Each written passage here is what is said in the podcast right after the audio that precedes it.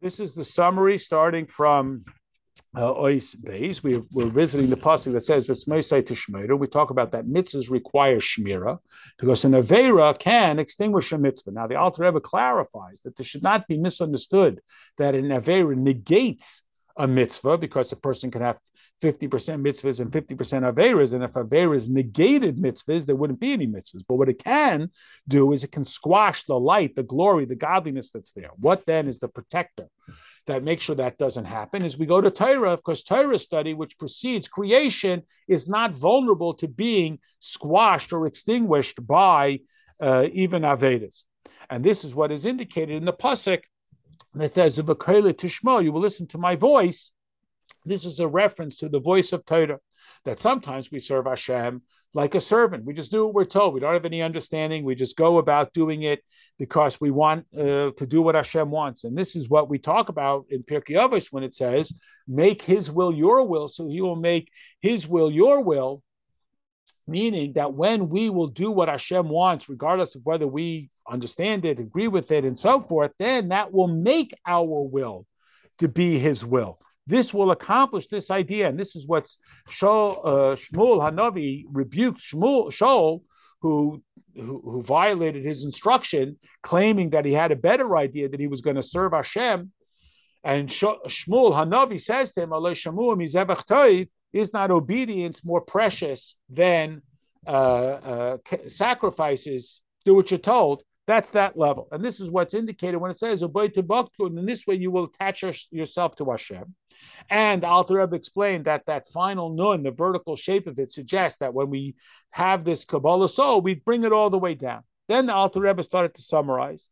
He talked about, again, the beginning of the Maamar, the idea of tests. The goal of tests is to overcome them so that we expand our relationship with Hashem. Then it says we should fear Hashem. That is, we have this great passion. We have to make sure that we redirect that into finite uh, adherence to God's will. And then there's two levels of fear. There's a, a fear, a reverence, where we see that even the angels revere Hashem. So we revere angels. And if they revere Hashem, then we're going to revere Hashem.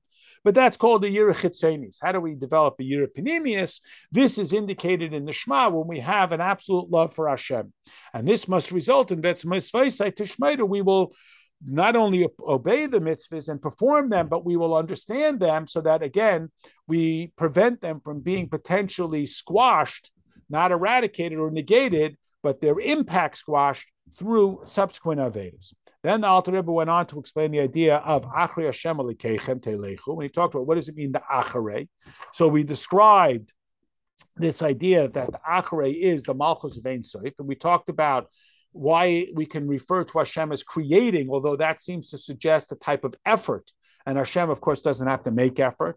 And on the other hand, we say that Hashem merely decrees and it happens. So we talked about the process about how Hashem, from his infinity, trickles all the way down into this physical world till, like the Alter Rebbe references in the Igeres HaKodesh, where Hashem has brought into the world these sort of divine lights that they can then be reorganized and be manifest even in the least evidently of, uh, of creation, such as a rock that doesn't even display any life, unlike even a plant, because Hashem has brought it into the world.